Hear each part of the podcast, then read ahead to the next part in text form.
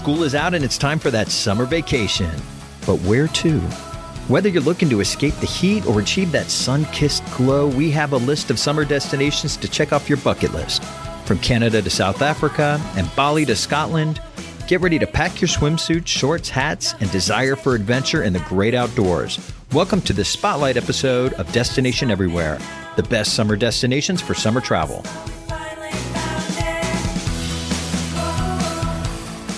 All right, everybody, welcome to our spotlight episode on best summer destinations for travel, business or pleasure. Todd, we love to travel in summer, don't we?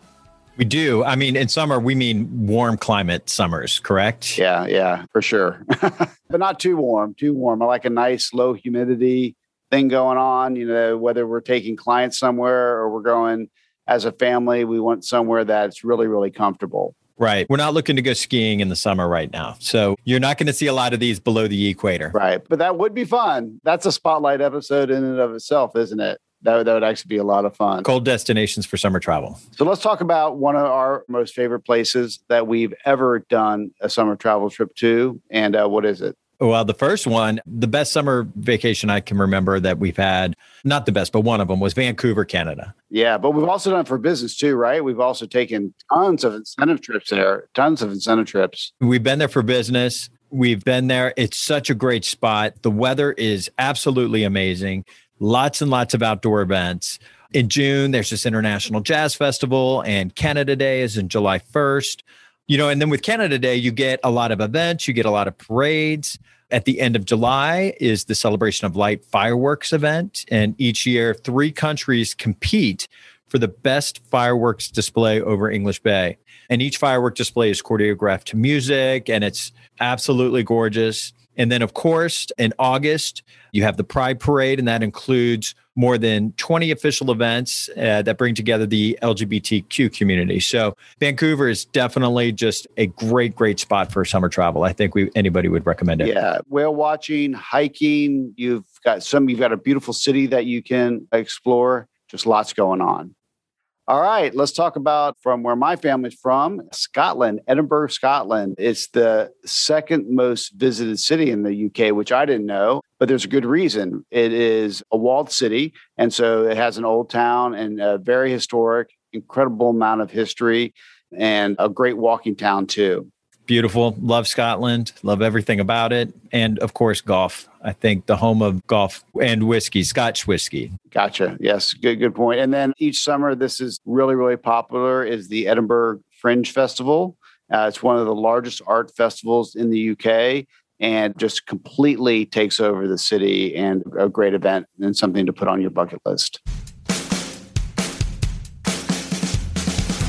This episode is brought to you by AMI. Need help discovering that next destination for your group or meeting? Then go to AmericanMeetings.com and click on Destinations.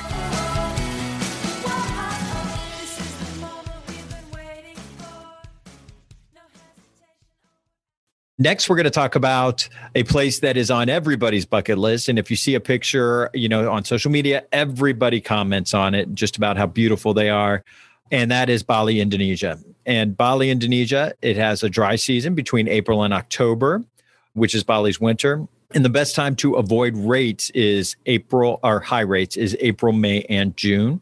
Outdoor activities, including hiking Mount Batur at sunrise, visiting the famous temple, the Pura Ulun Danu Batur Temple, and snorkeling in the black sand beach of Lovina and the amount of breathtaking temples and beaches will surely make this a one of a lifetime summer vacation. Yeah, so I know a lot of people always ask us if they can take groups to Bali, and nine times out of 10, it's really hard just because of the length of the trip and how much time you need. However, a unique way to do it is to offer incentives to your employees as individual trips so they can go on their own, which uh, is a unique way to take a group to uh, Bali just let them do it on their own. Yeah, I guess you don't want to lose your whole sales force for two weeks while they're getting there, enjoying it, and then getting back. Yeah, you, you, well, you may never get them back too because it's such a beautiful place. All right, well let's let's go to um, Africa and Cape Town or Johannesburg, South Africa. Beautiful place in the summertime. Uh, June through August is the winter dry season, and it's perfect for beach days.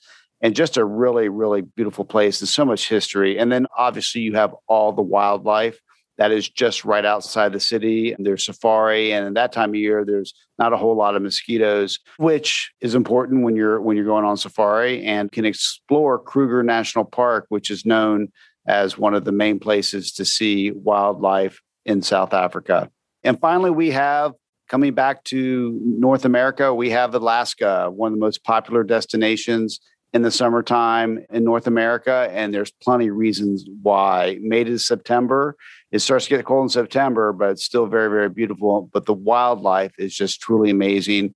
And it's one of those once in a lifetime bucket list destinations. And because it is a bucket list destination, there's lots of uh, great pickup there, meaning you can get there by plane or cruise ship.